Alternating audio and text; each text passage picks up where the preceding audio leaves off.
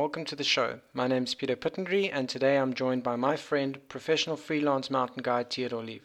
Theodore has spent the last three months in the Cederberg wilderness, and I had the pleasure of catching up with him on a lunch break at his local internet cafe. The signal wasn't great, but I got to speak to him more about his trip to Mount Kenya and his solo climbing attempt that had me on the edge of my seat. I hope you enjoy. Hello. How's it? How are you, man? uh, good news, man. Not too bad. Are you in a tent? No, no, I'm. Um, this is like a. It's like the restaurant um, at the Oh, accommodation I'm staying at. I'm, I'm, I'm staying in a. I'm staying in a in a in a cabin for the last uh, three months during this whole lockdown. I just came out here. I Lived in the Cederberg Mountains. It's very Nice. nice. Very cool, dude. Yeah, um, I think I've been to that. There's a little slack line outside the restaurant there. I think. yeah. Yeah, yeah, I've been there. Yeah, Hanley and I, um, I think Yeah. when we we came down from the Cederberg, um, uh, ah, sorry, from uh, the Free State, uh, and we stopped there just before we got to the Parques for the Highland Festival two or three years ago. there were a couple of SC areas. Cool. Yeah, so um, yeah, shot for doing this, man. I, I appreciate it. Can you hear me Um, fine? Yeah, I can hear you perfectly. Can you hear me okay? Yeah, so I think it might Yeah.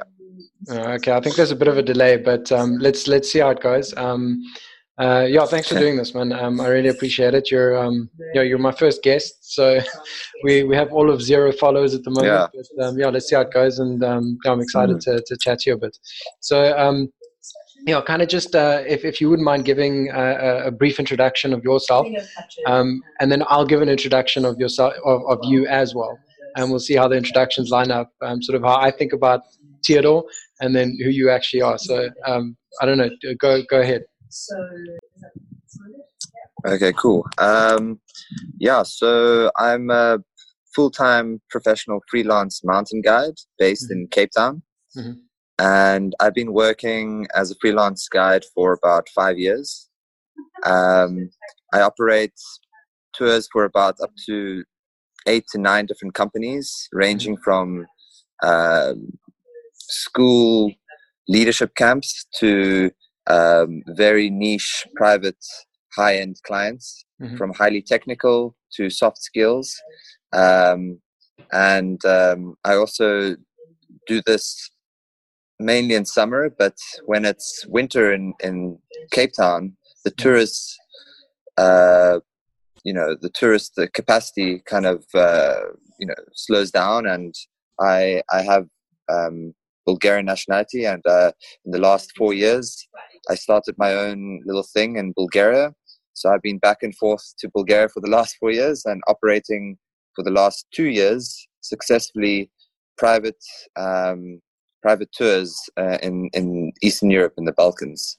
Um, and yeah, I mean, I can go on a bit about other parts of my work that I do uh, with with uh, wild medics Mhm. um, in terms of first aid courses instructing and getting involved in different aspects of guiding. Yeah. Uh, not just the actual guiding, but also in the instructional work of it. Mhm. Um, and also, I contribute as much as I can with to the Mountain Club when it comes to doing uh, presentations, talks, inspiring local climbers um, through articles that I write for magazines, as well Mhm. as for the the MCSA Journal, um, which gets published each year. So this is just a little a little uh, quick summary, I guess, Awesome. of what I do professionally. Yeah, and, and you know, I wanted to chat to you, um, especially. I mean, I, I've been trying to figure out how to uh, do a, a structured podcast and and trying to figure out sort of the, the flow of how these things will go. But uh, I've kind of been a fly fly by the the the, the, the seat of my pants kind of guy for as long forever really. And and and I, I kind of get the feeling that um, although you're very structured and professional and you know I've I've I've, I've climbed and hiked and, and, and spent time working and um, you know personally with you. But um, uh, you're a, kind of a jack of all trades. Uh, you're also busy with a project I don't know can you speak about that project now um, that's completely out of uh, out of what you've just mentioned? Yeah yeah. Yeah. Uh, well, yeah, completely out of context. Um, well, back to the fact that I've been guiding for five years is that uh, one interesting fact is that I haven't actually taken a holiday for about five years. Mm-hmm. Um, but my work doesn't feel like work when I do Mm. it because I meet people from all over the world, and I'm I, I'm a people's person. I'm very fascinated about people's lives and learning from them. Mhm. And this lockdown period, which is uh, which has been uh, quite an awesome experience for me. I've really enjoyed it. Um, Mhm. It's kind of forced me to have a holiday, a Yeah. bit of a workaholic.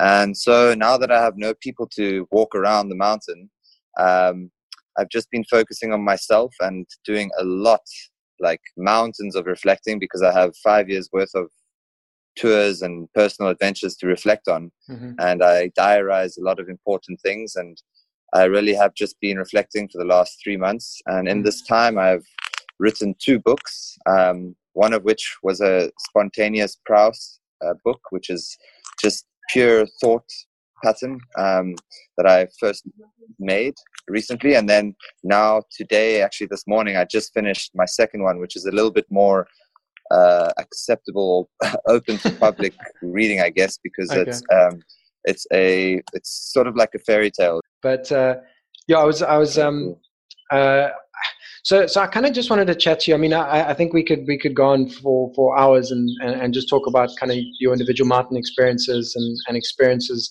over the last four or five years. But um, I wanted to touch on uh, just if, if you could share what's been keeping you busy for the last three months. I know writing, um, but but how how your experience has been during the lockdown. I think everyone, especially in the guiding and tourism industries, had very different experiences.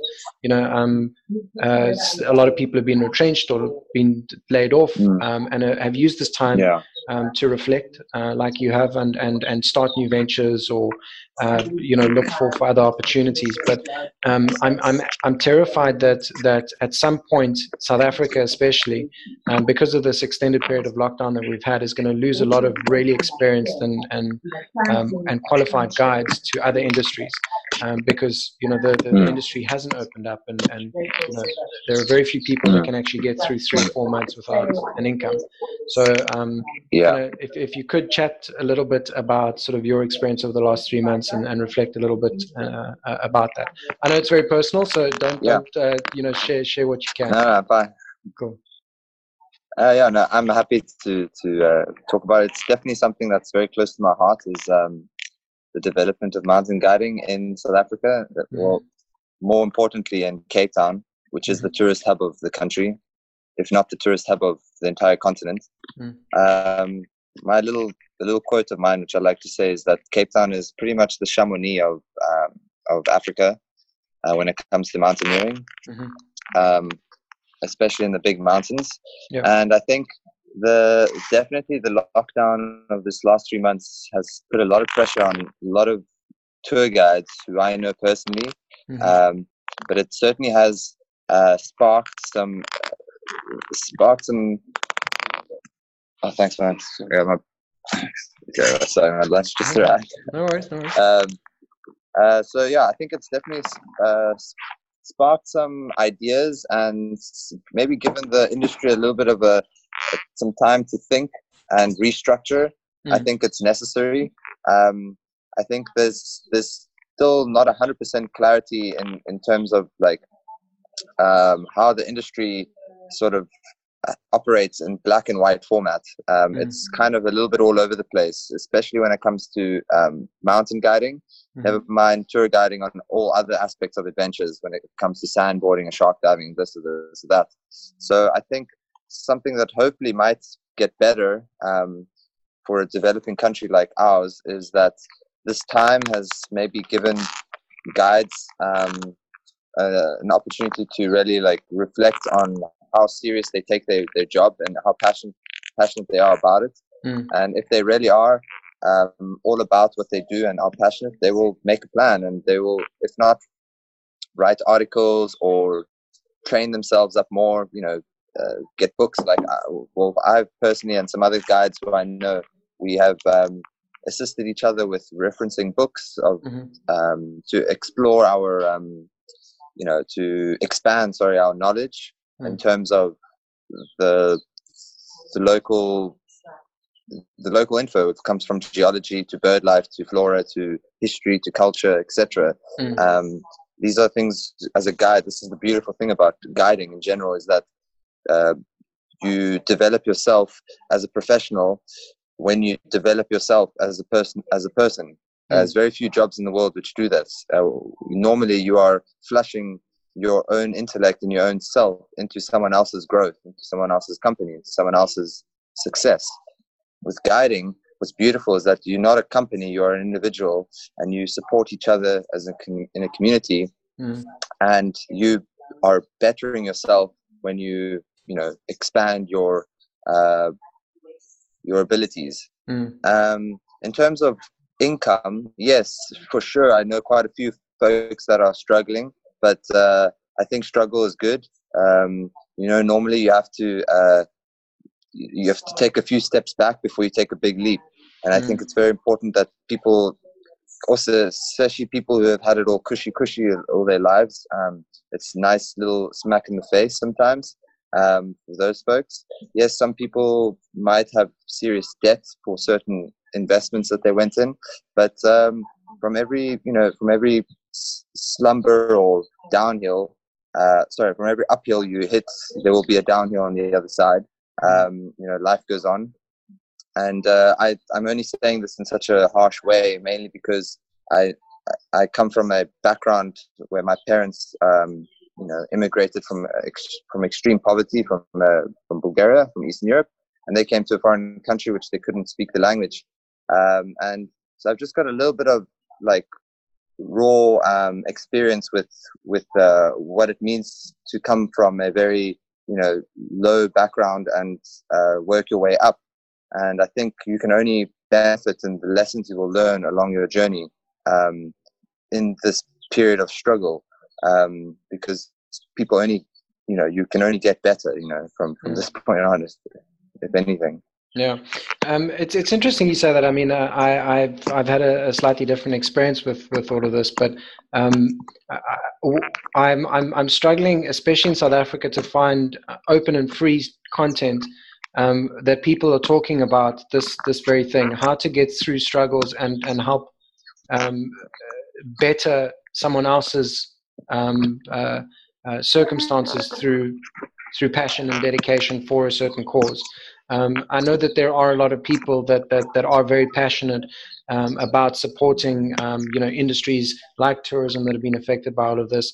Um, but but um, I, I, I, really I, hope that this creates a lot of time for people to to put content out to, to say, look, this is a recipe that I used to get through this kind of period where I didn't have an income. I, I, I hunkered down. I wrote a book. I um, I created some cool content. I got it out uh, to, to, to the public and it really resonated with people. And, and this is how, um, you know, I, I, got through this period.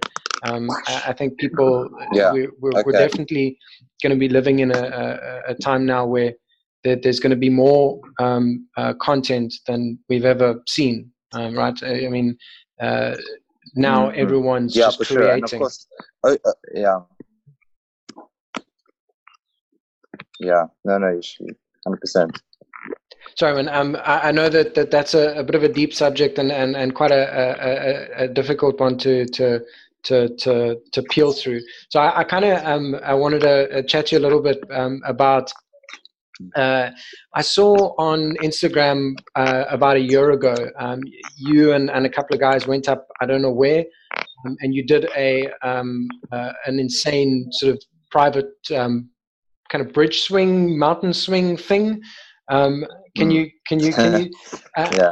um, just just for context uh, I've expand are, you uh, are you okay with um, me just sharing my screen? Um, I've got your Instagram page up and just playing the video so people can see that or is it um, are you yeah. That's fine yeah. You open that? Cool. Um, I just want to give yeah, a little bit of context behind it um, uh, so that people know what we're talking about. Because it's it's not normal um, what what you're doing and it, it scared me half to death. Um, all right, so this is um, if anyone wants to follow Theodore, he's got a, a great Instagram page, uh, Theodore underscore I L I V, um, and and you can uh, Theodore, can people reach out to you to book um, hiking and climbing adventures this way as well? Uh, yeah, hundred percent. Um, yeah, I'm more than happy to share my my number uh, my plus two seven number for WhatsApp Okay. and my email. Um, that's a lot easier. Okay. Of course, through Instagram is also a, a perfect network um, inlet for, for work too. I'm, I'm very happy in, in all aspects. Yeah. Awesome, cool. Um, so I, I'm not hundred percent sure. Just stop me when we get to the um, uh, the the relevant area. Um, for, for That's that's it right there. Over you, here? You're going for the jump. uh, for the jump, yeah. You're looking for the jump. Yeah. It's a little higher. A little higher. A little higher. Further up. It's on the left side. If you go up a bit more. Further up, further up. Almost there. Yeah, the learning there is you really set it up very well. All right. Um,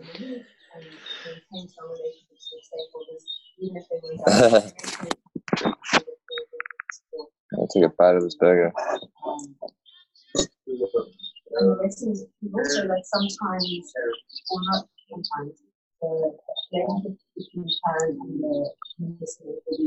So yeah, you can see I'm flying out about 130 meters down below in, into that black abyss.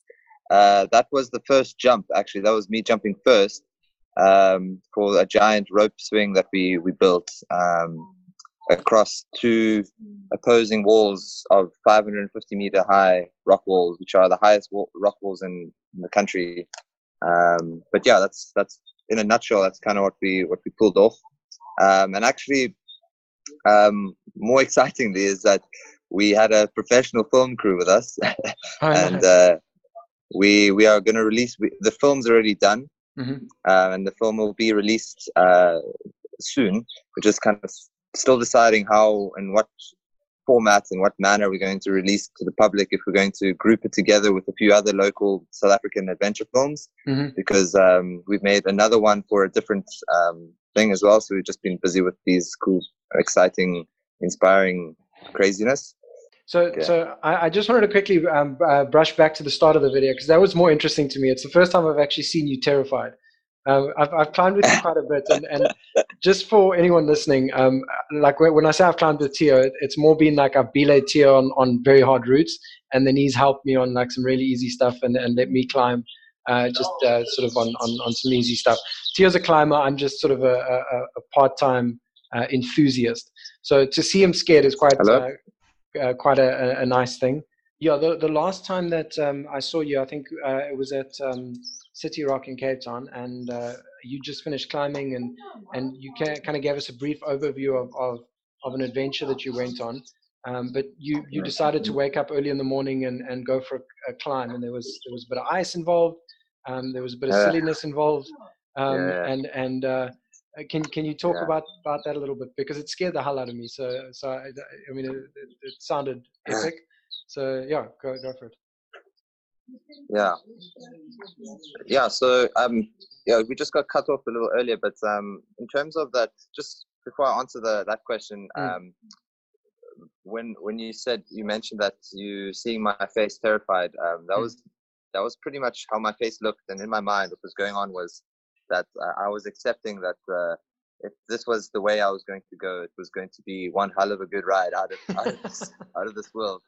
Um, and so that was the facial expression of that exact thought and accepting that very instant.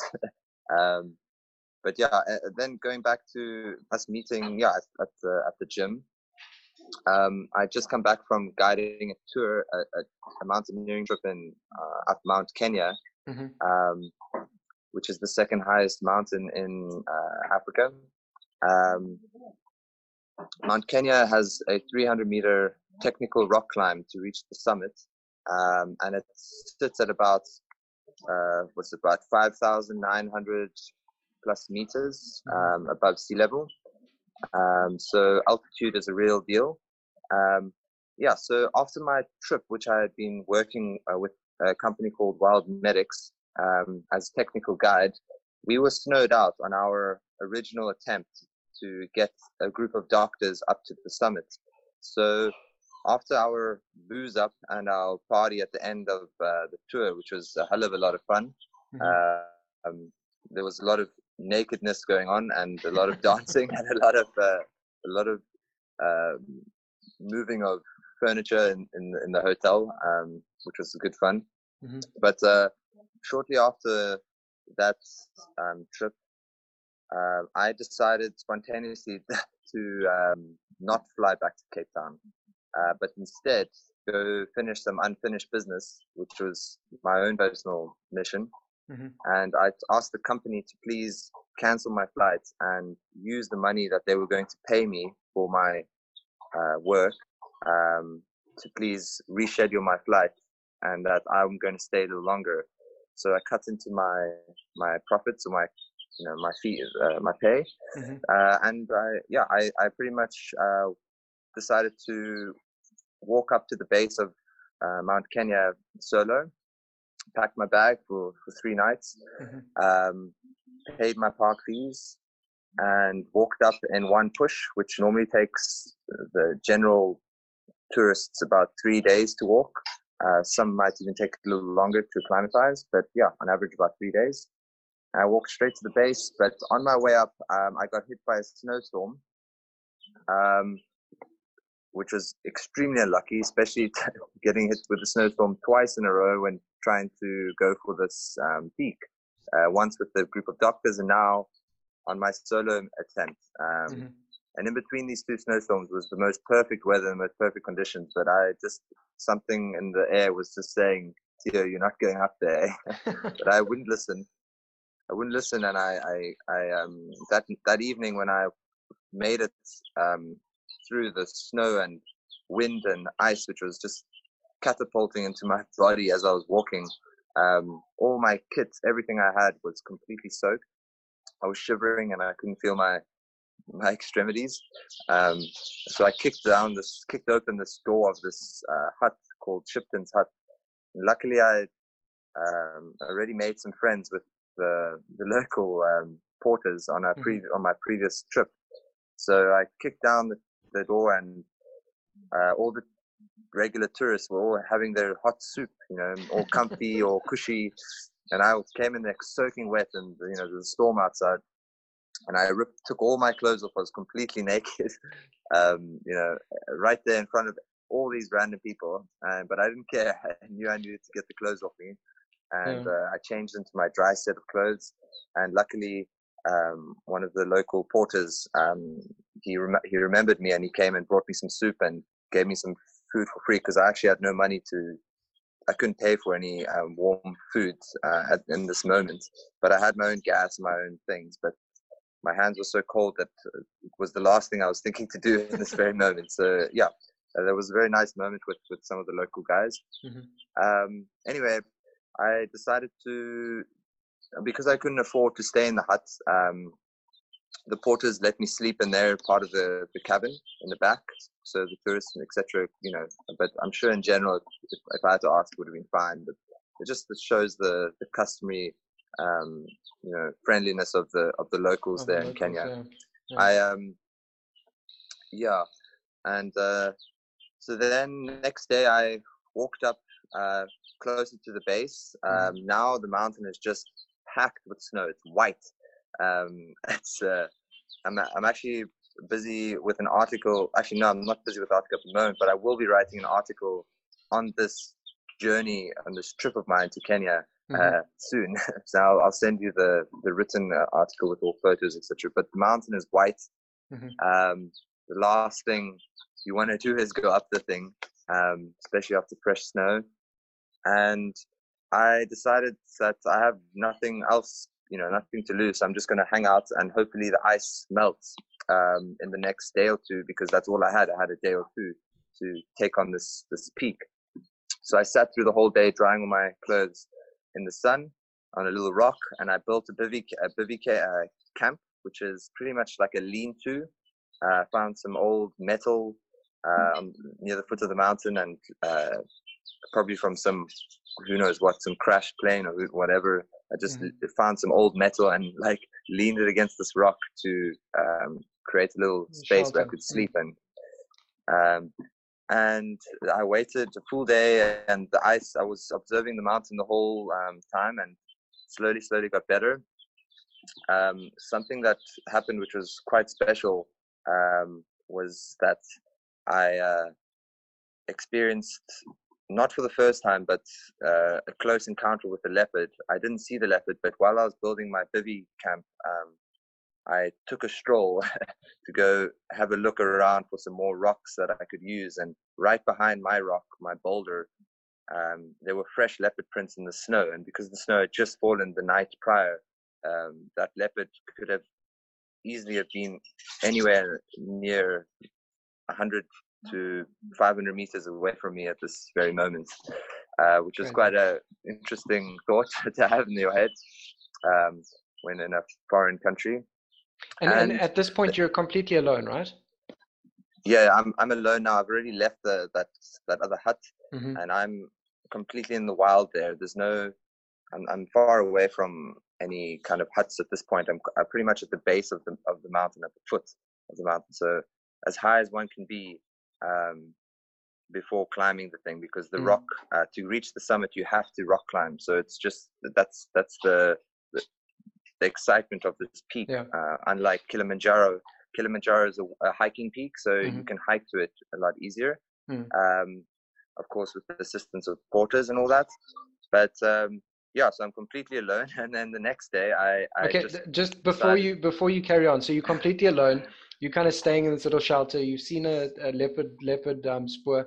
What's going through your head? How are you going to protect yourself from this leopard? Because I can imagine you got quite creative about what you would do in case no, it no, came I, back. No, I, I didn't really think about protecting myself. It's just more like um, yeah, there's not much you can do, eh?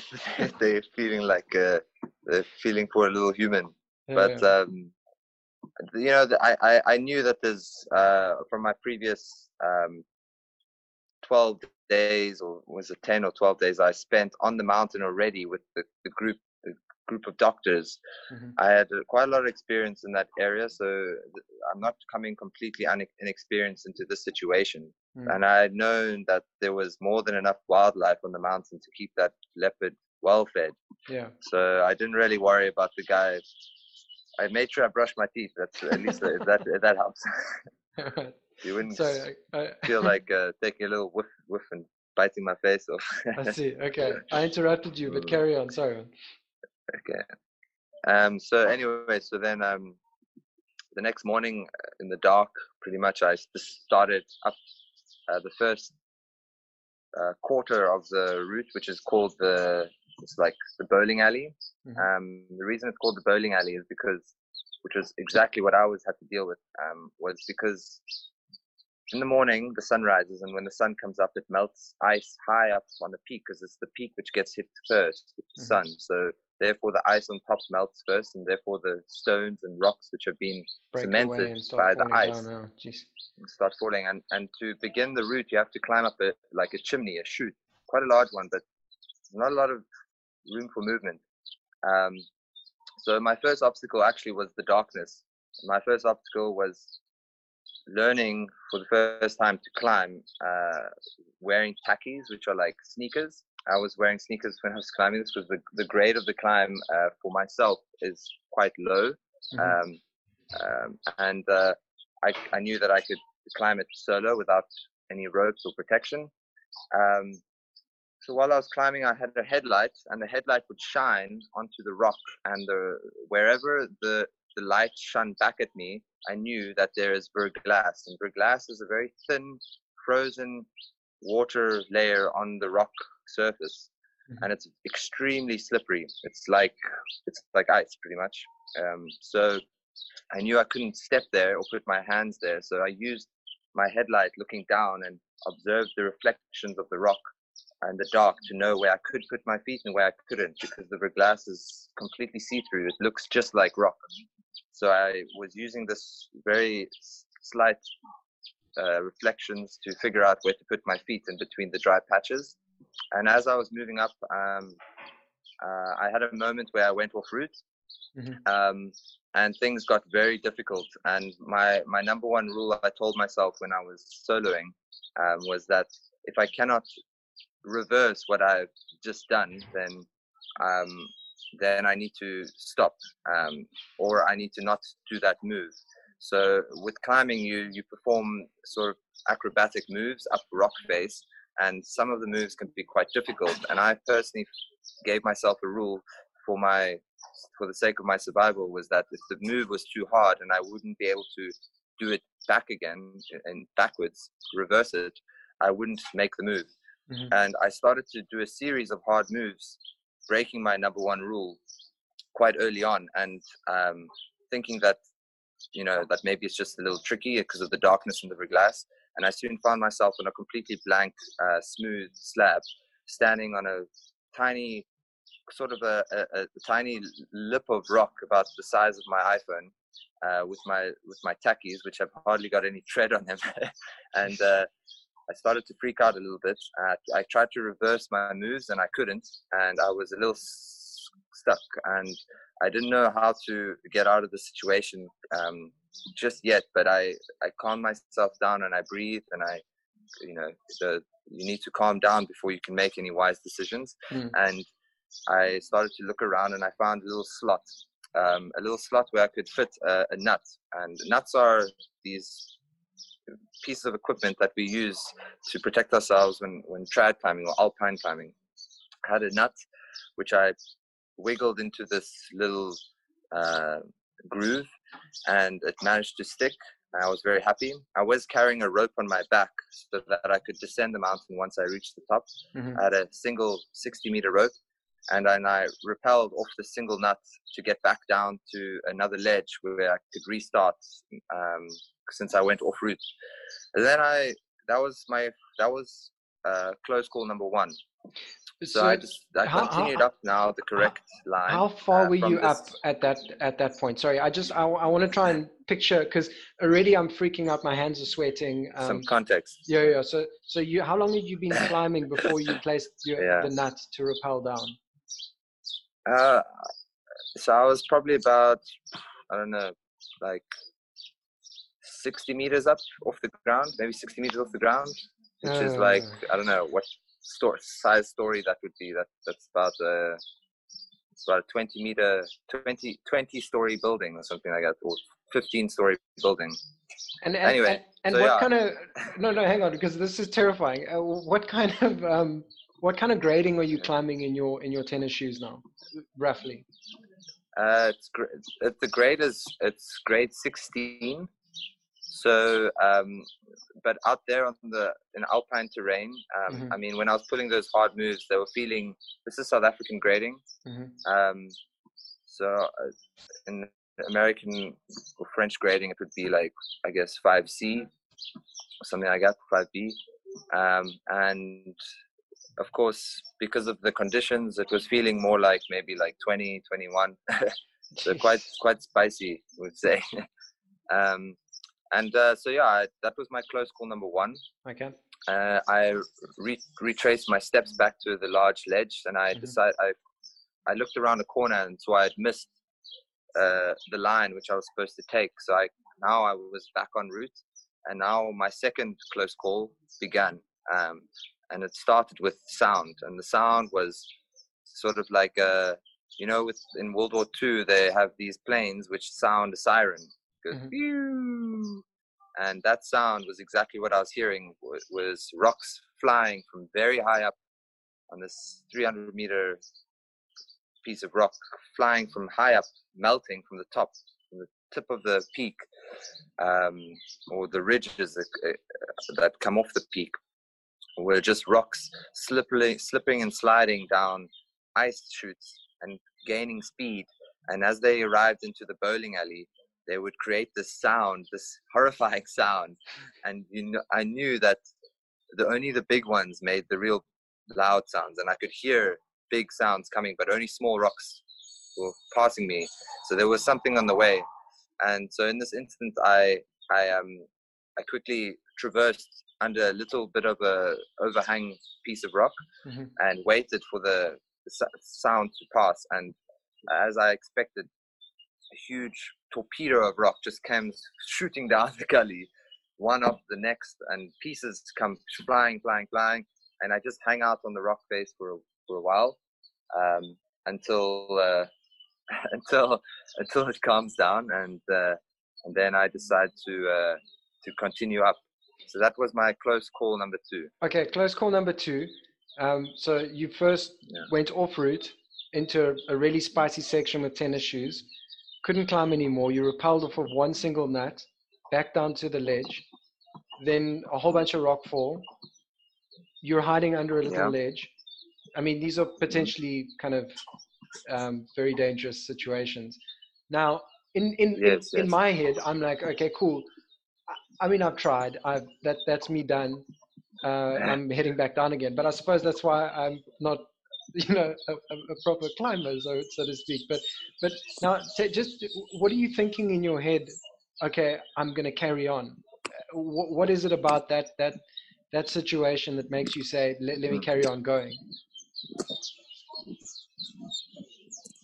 Well, uh, the reason I felt okay to carry on is because I read the dangers as they arrived very well, Mhm. and I was still moving along swiftly, and I didn't have any other reason to turn back other than, um, of course, almost dying twice. But the point is that I had I had um, foreseen the moments before they had before I had been taken by surprise. Mm.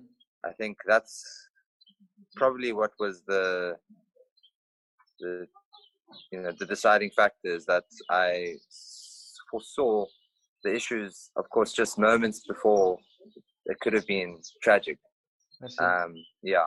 So then I continued up, and uh, yeah. So then I passed a large section called the amphitheater, Mhm. uh, which was a maze, pretty much a maze of sloping.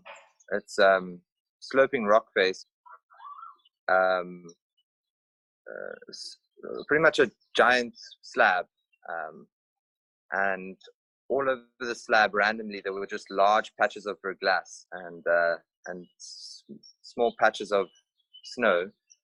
Um, and so I to kind of uh, sort of choose a line um, of safest, you know, journey through this um, you know maze of ice and slippery terrain, Mhm. uh, which was quite taxing. Um, but once I had passed the amphitheater section, uh, then I arrived at a very exposed, highly exposed ridge called um, Furman's Tower. And Furman's Tower is the crux of the route. And this is about maybe about 200 meters up now. Um, so I'm about two thirds of the way to the top, something like that. I think maybe it's maybe a little less than two thirds Mhm. but in terms of the serious climbing, it's the majority of the serious climbing is done once you have passed Furman's Tower. Okay. So I uh, was making good progress on this very exposed ridge, but the snow was very thick because um, the ridge is quite uh, jagged and Mhm. it catches the snow in these buckets. So every time I stepped, my foot would sink, and because I was just wearing uh, like sneakers, my feet, would, my my toes were starting to get wet in my shoe, and I was very worried about that because I knew that once I can't feel my feet, I, I climbing will become very difficult. Hmm. Um, because I needed to feel where to step, um, and also I was a little worried that if my feet get too cold at such high altitude and stay wet, you know, I could start making nerve damage.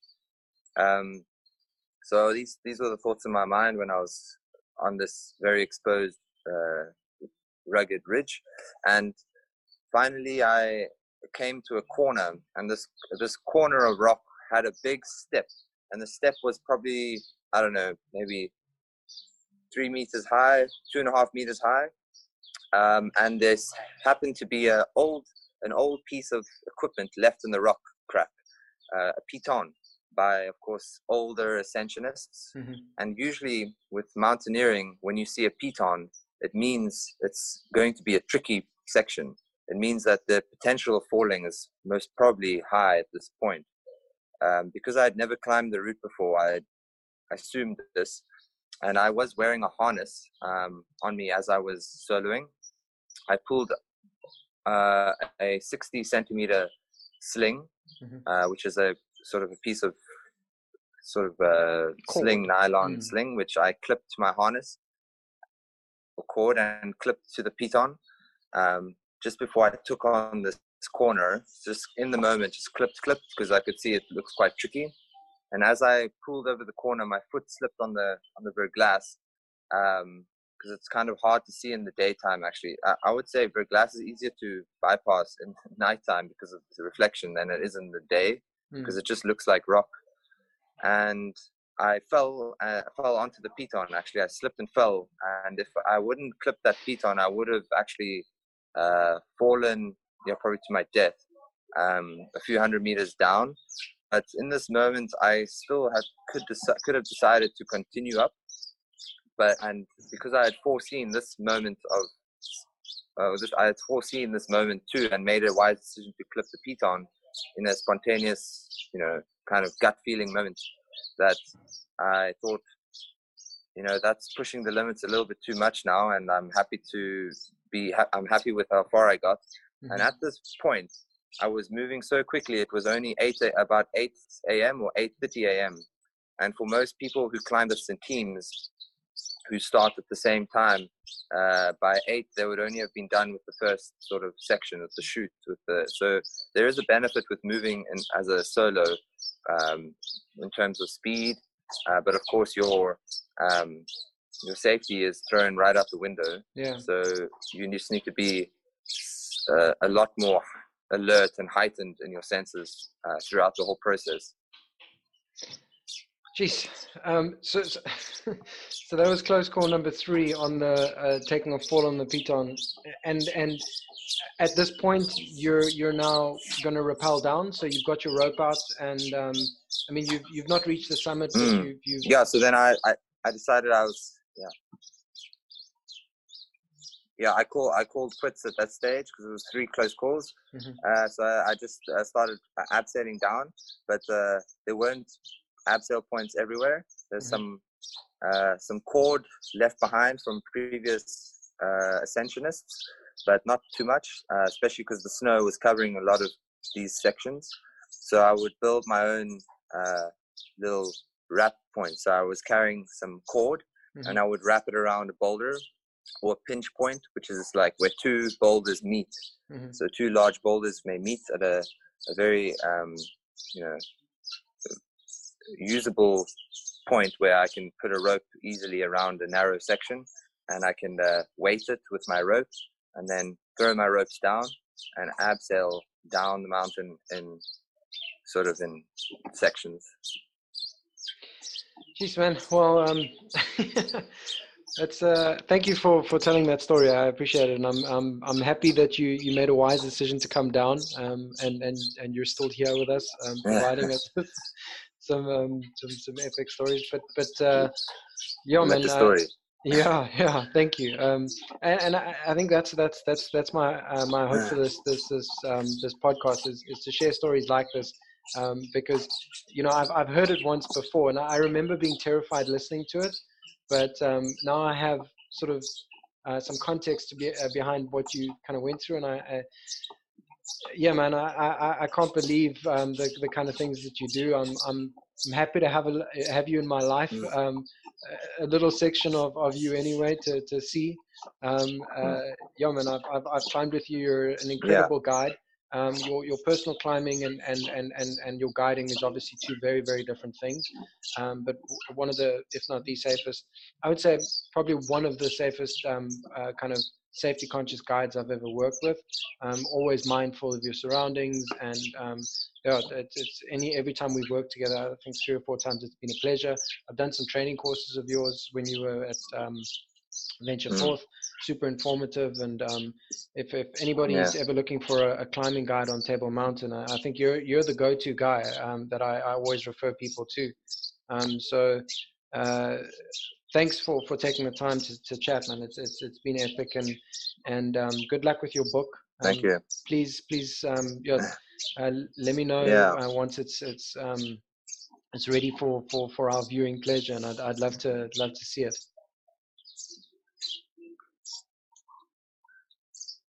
Yeah, man, and uh, yeah, I also appreciate having you in my life, hundred oh, percent. thanks, man. I appreciate um, uh, you know, I, I, will never forget. I'm pretty sure. I'm pretty sure I was I, I might be mistaken. Was I with you and Hanley when you guys met at Lakeside? Yes, you Or were. when Yeah. did you guys meet? um, Okay, not, so you guys did. um, so so so that was the that, that did you guys the, meet? that was the first time we officially um, kind of. Uh, uh, Ah, yeah, yeah. Uh, but but we met uh, at, clock, at clocked each other. Yes, yeah, we, we actually met each other at a, high uh, um, at Rhodes uh, with that slack line over the, the water. You know, that uh, Yeah, at, yeah, at, yeah. at Rhodes in the reservoir, they put the slack the line park. over the water. At uh, uh, Ki- Kier Kierblom. Oh, oh, at the UCT. There At by, UCT, close to, yeah. Close to the roads. Yeah, yeah, yeah. yeah, okay, so cool, cool. Yeah. so so we, we actually met there. Um, I, I kept helping her um, Mm. onto the onto the thing, and she was for some unknown reason she was uh, she was trying to waterline with a bikini on, and it wasn't going too well for for her. Um, it was the first time she tried. it was going very well for you. It was going brilliantly for me. Um, but uh, hence me trying to help her the whole time. And yeah, that's actually the first time we met. But, um, Yeah. uh, I mean, uh, we did the Highline Festival with you, and, and Hanley and I had one of the best adventures of our life. Um, we woke uh, we woke up at like three in the morning. Um, we got in the bakkie and we drove to Maltese Cross, and you Yeah, Maltese Cross for us in, in the middle of winter. It was freezing. Yeah. Uh, it must have been around this time of year. Yeah, Yeah, it was. Oh, there. yeah. It was bloody cold, and Yeah. and uh, yeah, you it led was. Yeah, it was like uh, very cold. know, you led the, the route up and um, and then um, Hanley and myself seconded and we got some incredible photos and memories from from that trip and, and we would have never been able to climb that without you so so um, yeah uh, I, I really appreciate uh, that little experience and, and it was something definitely that I, I'll remember for, for the rest of my life nothing to, to the extent of your kind Yeah. of adventures, but um, you know it, it, it, was definitely no, no, it's special. still very special, man. Yeah, yeah. But um, yeah, man, I, I really appreciate it, and I, I wish you all the best with uh, with all your kind of ventures. Um, and uh, enjoy enjoy your climbing and uh, time in the in the desert. Thank you, man. I, I am and will. Awesome. All right, buddy. Cool. Have a good All one. the best. Bye. Cheers now. Bye. Bye.